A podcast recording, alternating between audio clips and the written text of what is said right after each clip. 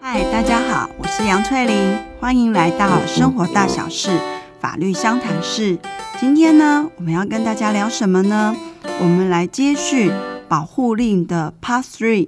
我们上次呢已经有谈到了关于在申请保护令的时候会有哪一些项目是可以去提出申请的。好，那当你提出申请之后，当法院已经核定了，那接下来要谈的就是关于它的一个怎么样去执行。因为其实你今天会去申请，就是你希望说这个核发的保护令是可以来保护你的，避免呢这个被害人他可能说会在遭受到加害人做的一些家庭暴力行为，那一定是要有透过其他的单位来做协助嘛，就是来做一个执行的这个部分。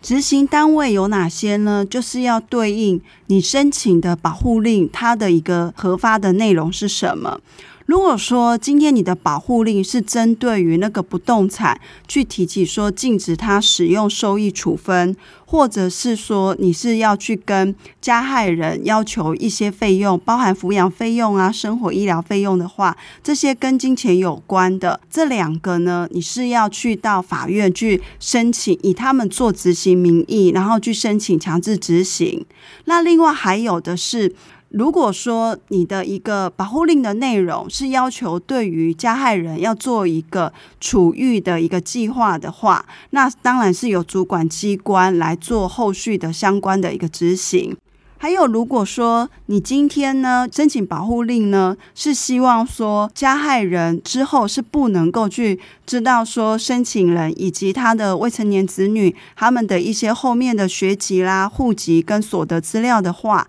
那当你拿到这样的一个准予核发的保护令的时候呢，被害人的部分呢他就可以拿着这个保护令，然后到户政单位、到学校去、到国税局去要求说，就是呃相关的单位不能够透露讯息给加害人。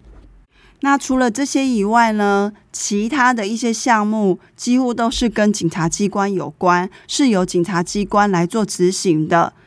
就像我们前面提到的啊，其实在当发生家暴事件的时候，受害者他会去提起保护令的时候，他其实主要的诉求是希望说停止加害人有这样的一些家庭暴力行为嘛，所以那个保护令核发的内容就会是禁止加害人继续做这些事情，或者是跟所谓的申请人之间保持一定的距离，就是等于要求加害人的不作为。所以当加害人有发生这些家庭暴力行为又再发生的时候，那当然是由警察机关他来做后续的一些处理。也就是说，当加害人有发生了所谓的家庭暴力罪或者是违反保护令罪的时候呢，警察他就会出现了。那这边呢，先说明一下什么是所谓的家庭暴力罪，就是指当加害人他有一些家庭暴力行为产生，而且这些行为实际上已经触犯了家庭暴力防治法以外的其他法律而犯罪的时候，这个就是叫做家庭暴力罪。那违反保护令罪呢，它就是指说当加害人已今天已经有一个保护令下来了哦，而且这个保护令核发的内容呢是涉及第一个，当保护令的内容呢是禁止加害人在做一些家庭暴力行为，第二个，禁止加害人对于申请人以及他这些未成年子女或者是其他的家族里的成员呢去做一些接触、骚扰、跟踪、通信以及其他非必要的联络方式，第三个呢要他迁离住居，那他不迁离，第四个要他保持一定的距离的时候，就是特定场所的距离他也没有遵照，那第五个呢要他完成所谓的加害人的处遇计划他也没有完成。那当保护令要他不要做的事情他做了，叫他该做的他不去做，那这个就是叫做违反保护令罪。那当有犯罪行为发生的时候呢，谁来出现呢？当然是警察机关就会来出现啦，来处理。警察机关会怎么处理？如果是现行犯的话，那就是进行逮捕嘛，然后再做后续的处理。如果是犯罪嫌疑觉得是重大的，那同时呢他好像有继续会危害被害人或他未成年子女生命身体自由这样的一个继续性的危险，而且非常急迫的时候，他就有可能去做拘提，他甚至于可能会去做进行拘提。那当然就是说拘提呢是会去影响到一个人的人身自由的一个强制处分，那当然也会有后面的申请拘票法律上的要件要去把它补足。那当然就是说拘提之后呢就去送移送到检察官那边，检察官会去进行一些讯问。如果说当检察官他会认为说诶今天呢这一个所谓加害人他的一个家庭暴力行为可能会有反复为之，而且也会去伤及到说呃，被害人或者他未成年子女或者其他家庭成员呢一些呃身体上的急迫的危险的时候，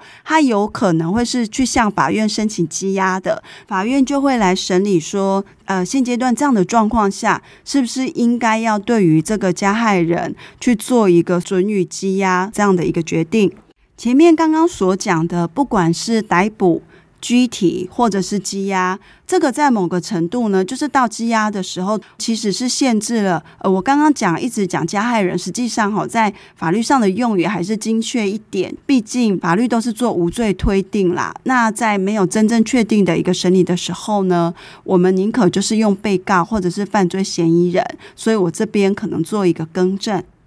就是呢对这一个所谓的嫌疑人最后如果准予羁押的话，那就是等于也限制了他的人身自由，可是也是让有可能受家庭暴力的被害人可以借此跟被告保持一定的物理上的距离，而且这样的物理距离呢并不是被告或者是嫌疑人可以自由决定说呃，他想要离开那个看守所就可以离开。这个对于家暴里的被害人，他的心理其实会产生很大的一个安定的力量，因为他不用担心是不是随时随地，他至少可以确定被告呢现在是被关在看守所里面，并不会随时随地的出现在他的面前。透过一个家暴令的一个核发，这个被害人呢他在面对家暴行为的时候已经不再像是以前一样都是得自己面对，而是这个时候就会有检警单位的介入，由他们呢来提供对他更多的就是在安全上的一个保障。那我们也来看看哦，如果说今天好，警察呢也把这个被告跟嫌疑人带到检察官面前，那检察官呢他也开始去问讯，然后去了解说到底这一个被告嫌疑人需不需要羁押。如果他不需要羁押，就是他认定说诶他可能不达羁押的状况的时候呢，或者是检察官认为他需要羁押，对法院提出羁押的申请，可是法院呢还是认定他是不需要羁押的时候，对于被害人来讲他会担心啊，他想说那如果把这个被告跟嫌疑人又让他离开法院，他是不是又可以自由的出入，那甚至又会再度的威胁或者是危害到被害人生命上的安全。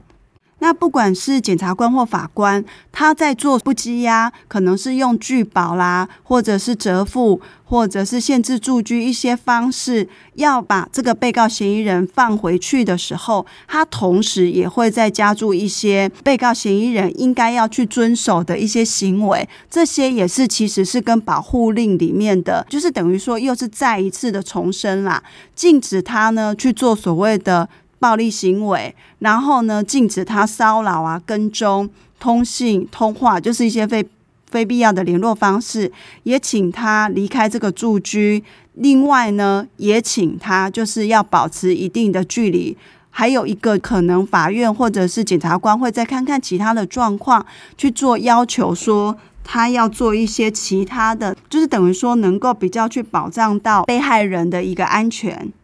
那多做这一些要求，它的差别在哪里？就是当他只要一违反的时候呢，就可以提出羁押。那通常呢，在提出羁押的时候，就是等于说撤销原先的那个处分，那他同时又在申请，另外再提起羁押。这个时候呢，被告跟嫌疑人就会比较有可能会被羁押成功。我们现在刚刚是只讲到说被告嫌疑人违反了不管是保护令罪或者是家庭暴力罪的时候呢，是在还没有审理之前的这些动作。好，那我们再来进一步谈是已经进到法院去审理了哦。那法院后来发现说，诶，他是有成立这些罪的，可是呢，他会去衡量整个事情的轻重嘛，最后还是决定说给他处一个缓刑的这样的一个宣告。既然是宣告缓刑，就是等于说呃，以被告嫌疑人他是有罪，可是他的人身自由呢，并没有因此受到限制。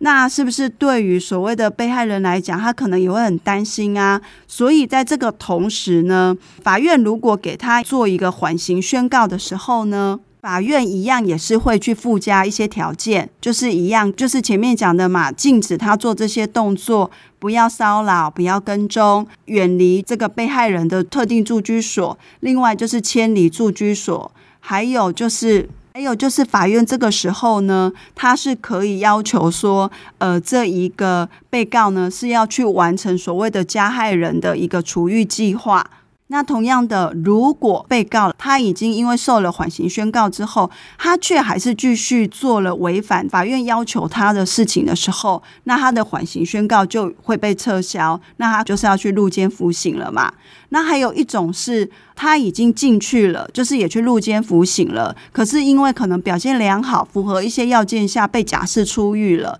那一样的，我同时呢，我让你假释出狱，就是说我恢复你这个被告的一些人身自由之外，我也必须要去考量那些家暴的被害人他的安全上的顾虑，我一样也会提出说，你不能够做哪一些家庭暴力的行为，只要你再犯，那你的假释就是一样撤销掉，就再乖乖的回来监狱里面完成你剩下的刑期。所以呢，我们从上面的这些，就是说整个制度的设计，我们看到了什么？其实呢，因为今天有这样的一个保护令的核发，对于所谓的被害人来讲的话，今天当加害人或者是被告他自己不能够好好的去遵守保护令要求他的一些行为的时候，透过检警单位的介入，他会去衡量说，被告因为符合一定要件下，那被羁押了，或者即便被告没有被羁押，而被拒保、责付、限制住居的方式，请他离开法院的时候呢，他也会要求他必须要去遵守某些行为。那那些行为其实一样也是禁止他去做一些家庭暴力行为，而且只要他一违反的时候，他就有可能被撤销原来的处分，而重新再提起羁押。还有进入法院审判的时候，即便是有罪被科予缓刑，或者是说已经入监服刑了，然后但是因为假释出狱了，再这样子看起来呢，还是会赋予被告他必须要有一些行为是要去遵守的，一样就是只禁止他去做家庭暴力行为嘛。这个是同时考量呢，避免被害人再次遭受到家庭暴力行为。白话的来说就是说，我可以让你被告自由，但是条件是你不要给我做家庭暴力的行为，如果你再做了，我就会剥夺你的人身自由，请你再回到监狱里面来。那以上呢，我们对于大概就是关于保护令几乎已经讲到是 Part 三， 就是第三集的部分，我们大概就是做一个很简略的介绍，然后让大家了解一下说，原来所谓的保护令是在什么样的状况下可以申请，那它可以申请的那个内容有哪些，还有呢，取得了之后呢，就是后面执行的部分它是会怎么样的去进行。那最后呢，就是想要去回应一个议题，就像当初我会去讲这个保护令这样的一个内容，是因为呃有人问我说，明明只是一个单次的冲突，那虽然说双方可能有些拉扯，身体上是有受伤，这样子就符合家庭保护令的申请吗？其实呢，这边要讲的是说齁，家庭暴力防治法他当初呢立法的时候，他希望的是要防治家庭暴力行为，同时也要去保障被害人的权益嘛。但是他最终的目的，因为毕竟叫做家庭暴力防治法，他还是希望维持家庭里面的和谐。我必须讲齁，在家庭里面，嗯，其实不管家庭，暴力行为本来就是不是允许的。如果呢，今天在家庭里面发生的暴力行为已经严重到说是有所谓的重伤害，甚至是更严重的后果的时候呢，这个当然是由刑法来处理，并不是所谓的家庭暴力防治法想要去处理的事情。可是如果针对于说那一种冲突事件并没有到刑法这么样的一个严重的状况的时候，那到底在哪一种程度下才会有可能被法院认可而合法保护令呢？因为我们都知道冲冲突有时候是难免的，那甚至于有时候在相处之间会有所谓的冲动性下的暴力行为的发生，或者就像最前面讲的媳妇跟公公之间为了要去抱小孩的时候的那个拉扯而产生一些身体上的轻微碰撞，而且这又是单次的状况下，这就会符合家庭暴力，然后会被准予合法保护令吗？其实法官吼一般在认定上，他会先去认定说，诶，这是不是一个所谓的家庭暴力行为？再者的话，他会去判断说，这个是经常发生，还是说单一偶一为之的？就是去认定到底有没有一个合法的必要啦。那当然就是在家庭暴力防治法里面有去谈到说，关于所谓申请保护令的事情呢，那个是不能够调解也不能够和解的，因为他的理由当然是担心说，有时候在所谓的家庭关系里面的加害人跟被害人之间的关系是极端的不对等，你今天要去谈和解，理论上双方的条件是就是地位是差不多的时候再来谈和解跟调解，所以这个也是在家庭暴力防治法里面会针对保护令的事件，它是不允许调解跟和解的。可是我们也有看过，就是在法院的审理过程里面呢，有的法官呢，他会觉得说，针对这种单一事件的，他会认为说这并不会去成立到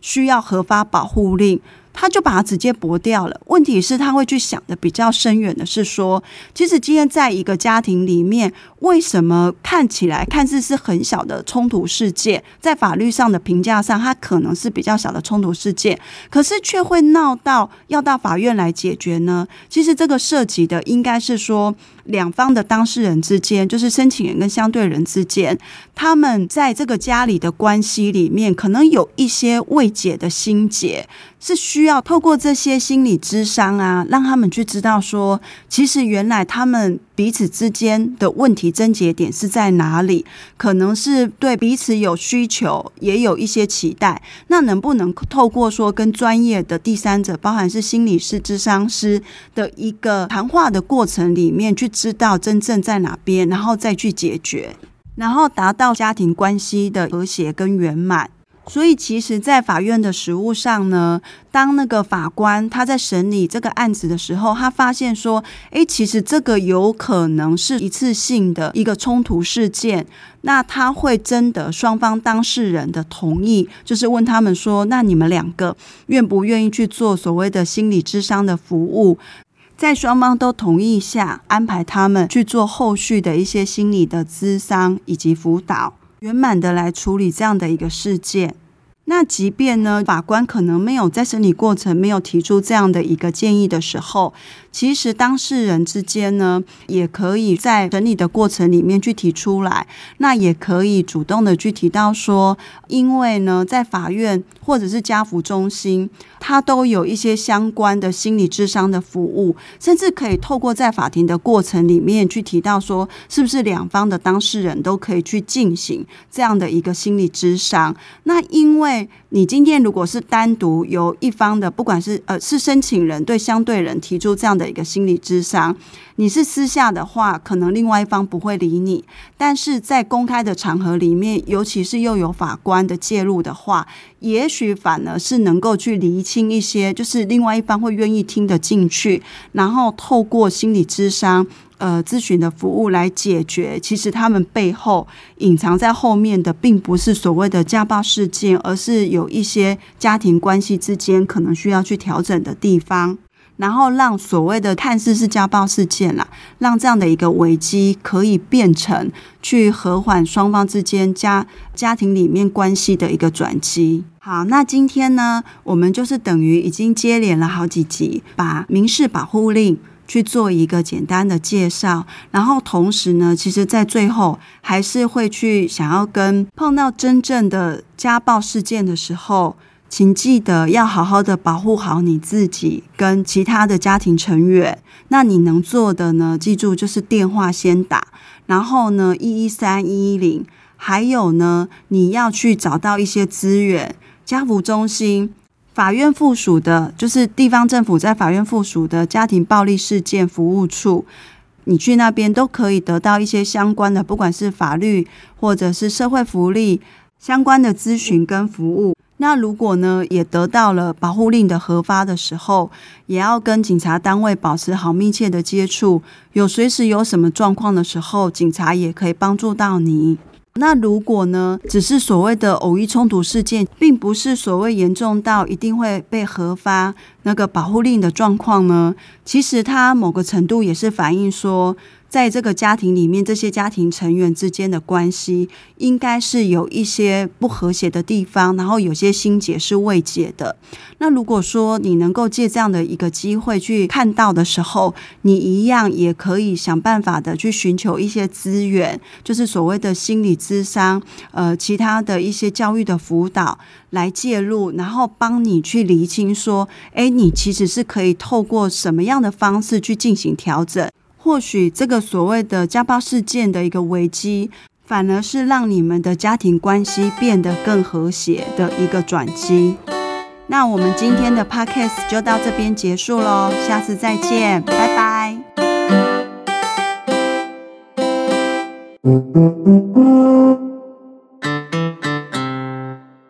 拜。